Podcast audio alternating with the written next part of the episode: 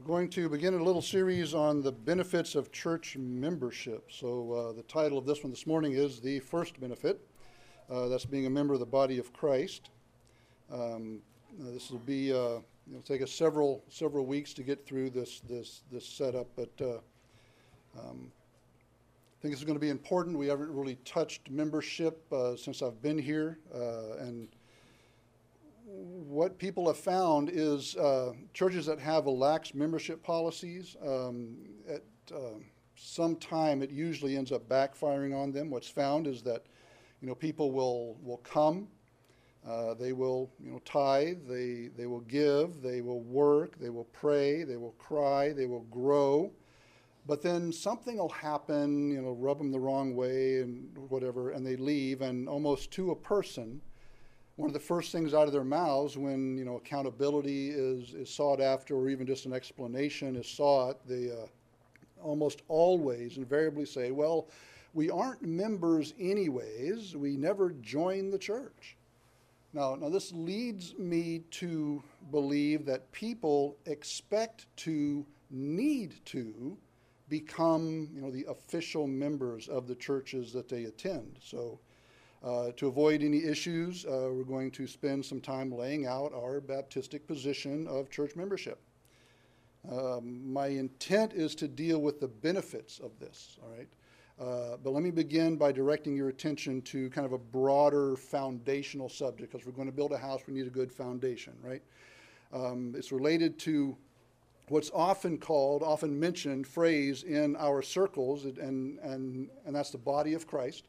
Uh, but there is some confusion about that. Uh, there's three general ways that the phrase the body is used in the New Testament. And unfortunately, the phrase the body is used by most Christians um, doesn't exactly line up with what the Bible says.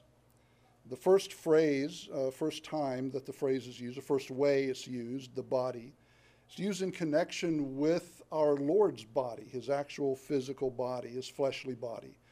Uh, just jot down these, if you're taking notes, jot down these references. You'll have to do some homework. We won't have time to go through them all. But you'll see how the phrase the body was used uh, to refer to Jesus' human body, first of all. In Matthew 27, verses 58 and, first, 58 and 59, it says this And he went to Pilate and begged the body of Jesus, and Pilate commanded the body to be delivered. And when Joseph had taken the body, he wrapped it in clean linen cloth.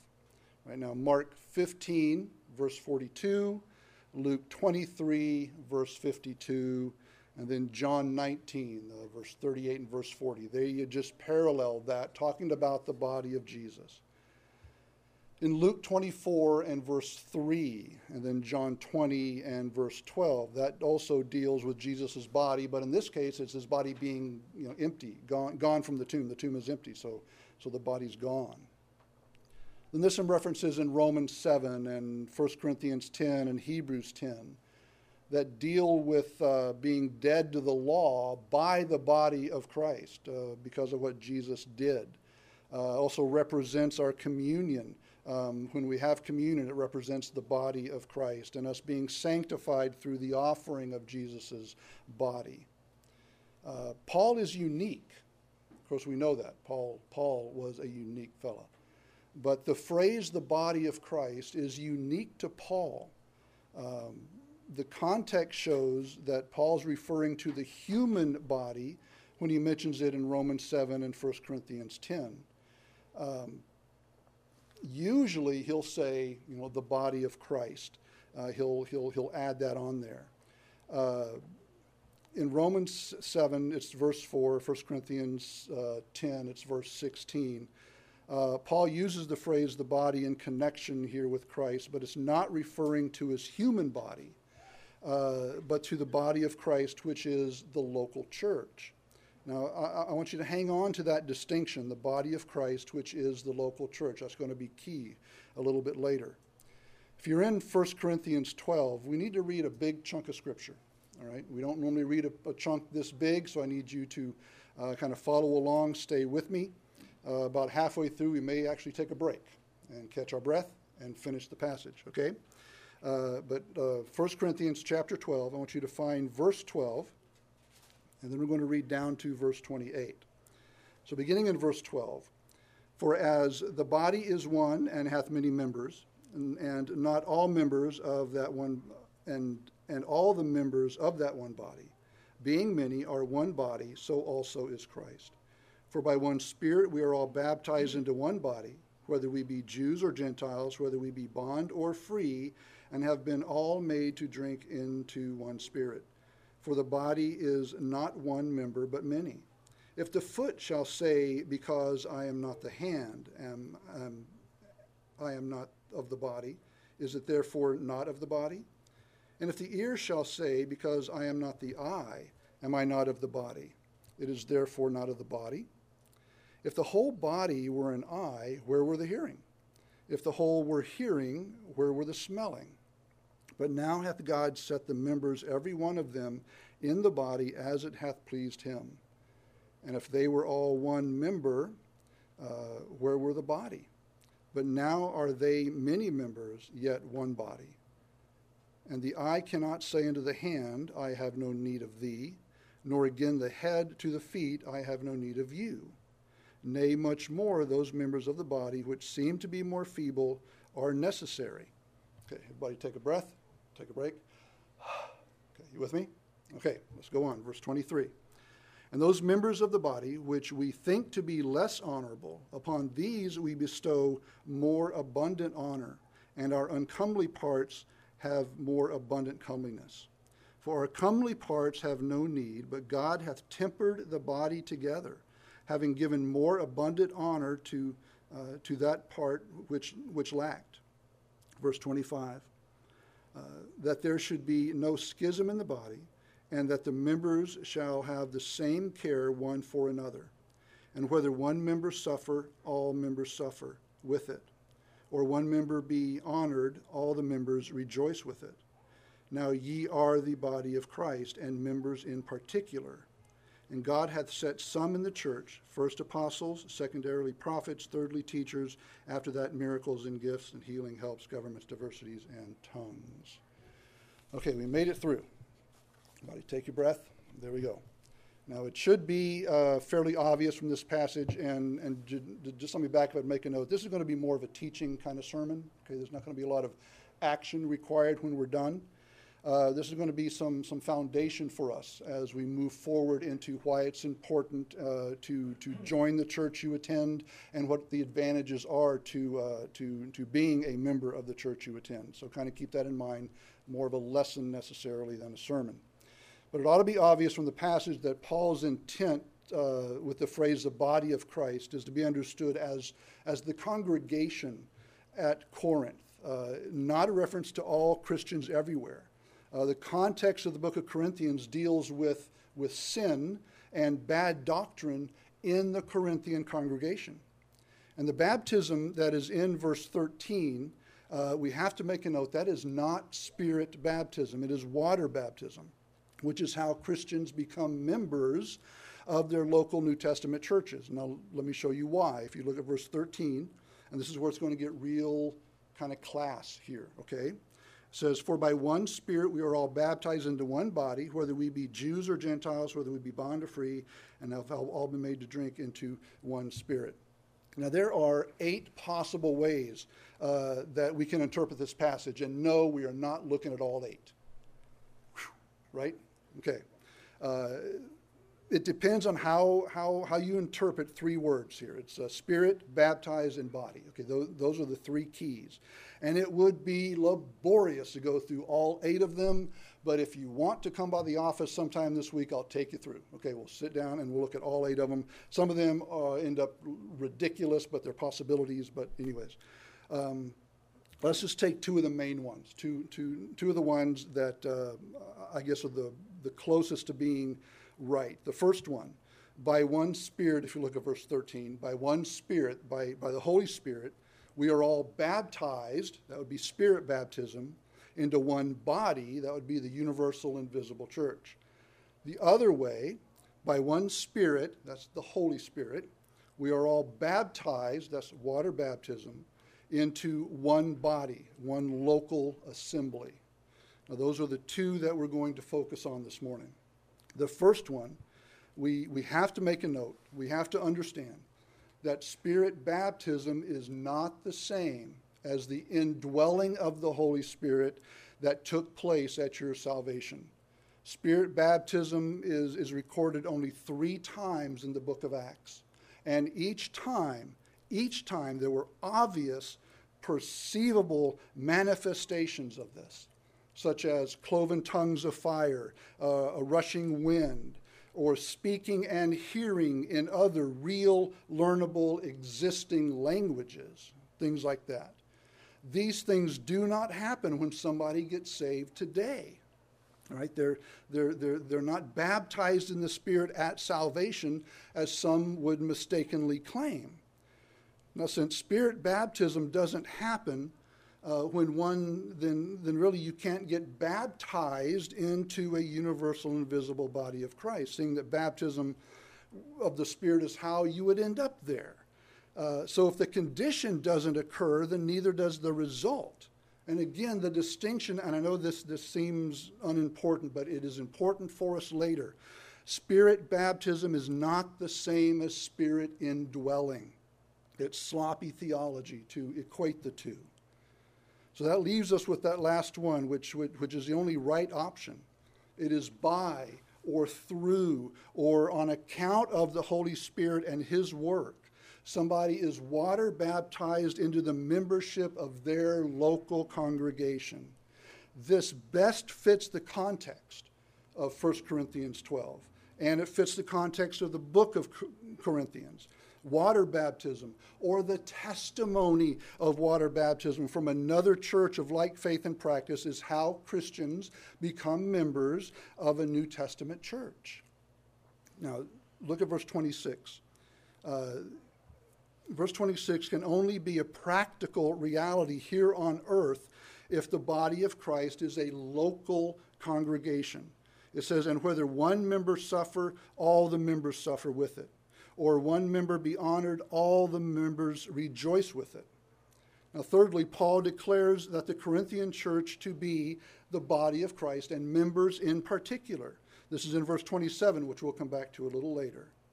By doing this, Paul is distinguishing all the all the other churches from the Corinthian church, from the Corinthian congregation. He's showing them that they, on their own, by themselves, are a church in the fullest sense of the word. They're separate from other churches. Now, verse 28, there's a reference to uh, setting the apostles first in the church. Now, what is this referring to? Well, if you, again, jot this down, do some homework. Matthew chapter 10, uh, verses 1 through 4, Luke chapter 6, 12 to 16. You'll see that during Jesus' earthly ministry, uh, he chose 12 men, designated them apostles. So, according to Paul's explanation, then, uh, the apostles being the first ones set in the church, the church had to exist uh, before they were chosen. The, so, this, this, this entity, this thing called the body of Christ in verse 27, which is termed the church in verse 28, came into existence before our Lord's death, burial, and resurrection. This is different from what most Christians believe or, or, or, or, what most Christians think when they, when they toss around the phrase the body of Christ and the church. Now, why is it different? Well, it's because what most of Christians mean when they say the body of Christ and the church is not what the Bible refers to when, they, when, when that phrase is used. Now, all that being said, there's four other verses that we need to pay attention to here. Uh, that Paul makes reference to uh, churches being the body of Christ, uh, them being assembled together, uh, assemblies of Christ, of uh, baptized believers rather than the human body.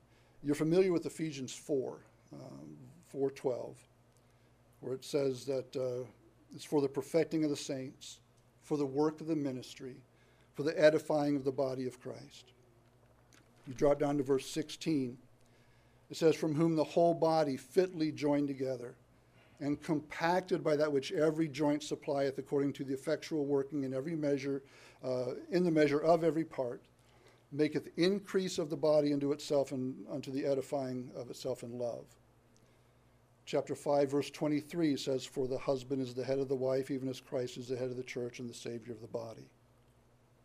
Colossians chapter 1, verse 18, And he is the head of the body, the church, who is the beginning, the firstborn from the dead, that in all things he might have the preeminence. Now, now this is this is important for us to set the foundation for our talks later, our sermons later on church membership. But we've we've covered the most prominent verses, I guess, in the New Testament that deal with the phrase the bodies.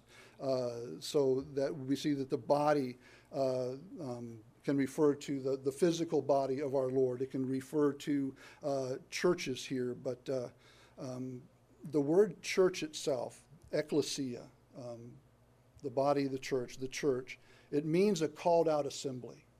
Okay, that, that's what the word means. We're a church, we're a called out, we've been called out of the world, we've been called out of Juneau to assemble together. And it presupposes not only the ability to assemble, but also the doing of the assembling. And it does that so much that if it can't assemble now, it can't now be called a church or a body of Christ. So the body of Christ is sometimes a reference, when you hear the phrase, the body of Christ, sometimes a reference to Christ's fleshly body. Um, whenever the body of Christ is used in the four Gospels, especially, you can count on it meaning Jesus' own body that God prepared for him, that he implanted in Mary, that was sacrificed for our sins, that rose again the third day. Uh, the phrase the body of Christ that Paul uses in Romans uh, 7 and 1 Corinthians 10. Uh, the writer of Hebrews uses it in, in, in Hebrews 10. It refers to the body of Christ, the physical body. And then sometimes it's a reference to, to a church. See, only, again, only the Apostle Paul uses this phrase, the body of Christ. Um, except for Romans uh, 7 4, 1 Corinthians 10 16, this phrase, the body of Christ, is used in a metaphorical sense. It's used to, to illustrate, uh, to denote a single congregation of believers, an assembled group of believers. Uh, he never uses the phrase in an inclusive sense with reference to all Christians everywhere. Paul just doesn't do that. The notion that the body of Christ refers to all Christians everywhere, I mean, yes, a lot of people believe that, but it's just not found in Scripture. You have to read the idea into it. Now, if you want to call yourself part of the body of Christ, meaning all Christians everywhere, that's fine. It's n- not biblically accurate, but nobody's going to call you a heretic if you want to do that.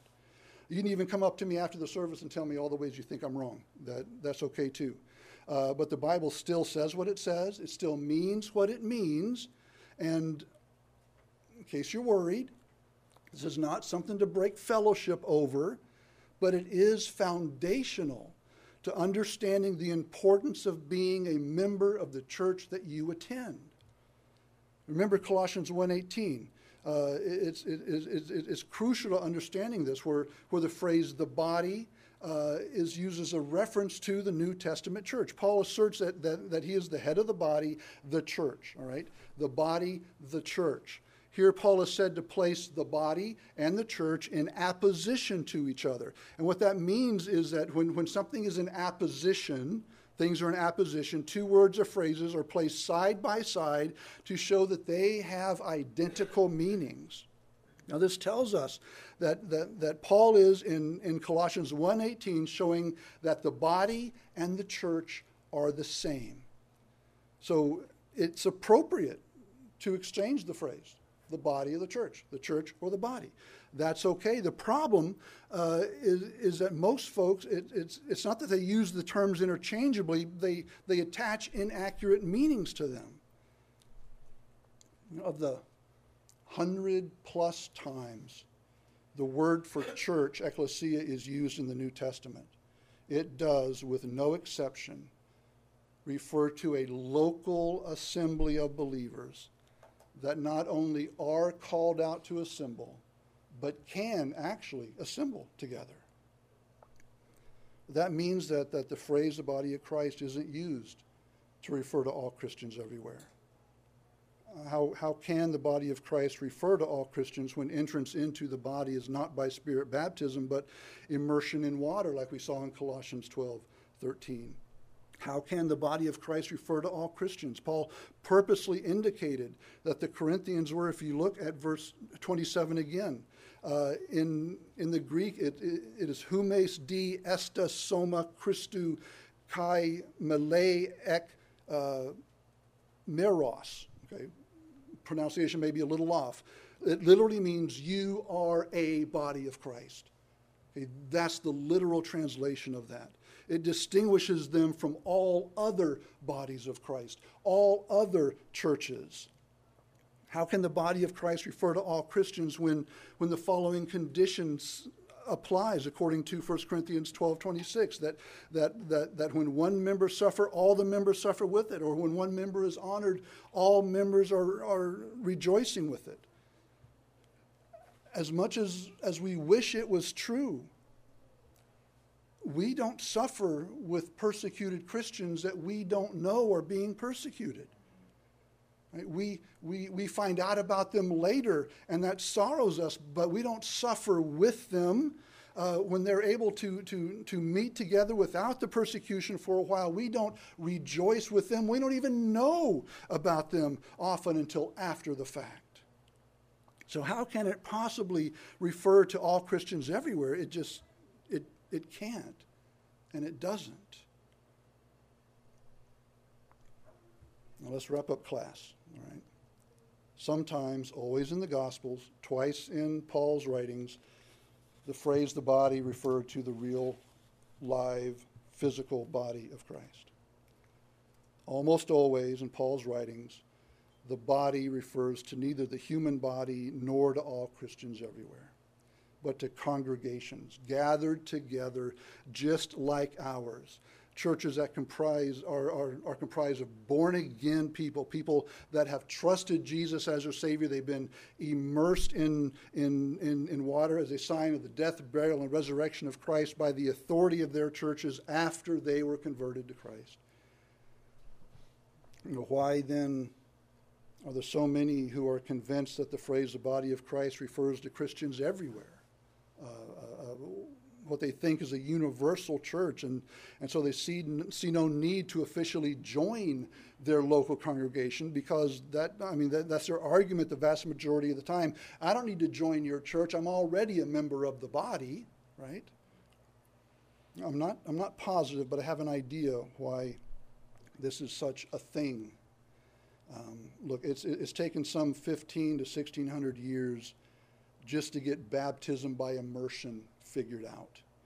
Um, if it took that long to persuade folks of something so simple and so obvious and so easy to see as believers' baptism, it's not really a wonder that most people will be confused or, or, or off on this phrase, the body of Christ, the church. Um, this is, this is Baptist stuff that we're dealing with. Although we don't have Baptist in our name, we are, you know, thoroughly, absolutely a Baptist church. And though there uh, are quite a number of folks who, who, who, are called Baptist and call themselves Baptist, they're not. There's not nearly so many of them that will rightly divide the word of truth and believe the Bible doctrines that, that are presented in the Word of God. Now, why? Why spend so much time on this? The reason that we've, we've done this is to show you that this church, this church is a body of Christ. And we need that foundation so that later on we can more easily see the other advantages to being a member of this body of Christ. I'm, I'm hoping that I present it in a way that it can be easily seen uh, that, that if you are a member of this church, you are a member of the body of Christ. Uh, and there are advantages to that. All right. Um, but again, if you want to call it something else, that's fine. Okay. But it's important for us moving forward to be biblically accurate with the terms that we use so that we know exactly what we're talking about and why they're so important for us. We are Northland Bible Church. Those who, who are members are, are members of this body of Christ. God has pulled you out of Juneau. He's pulled you out of the world, led you to join this particular assembly, meaning He has plans for you. He has plans for us that involve you. And if they're God's plans, they are important plans. And we need to be on the same page and we need to be heading the right direction. And, and, and we need to be a cohesive body so that God can more, more better, more better work through us because there'll be no schism. class is over. Stand with your heads bowed and eyes closed.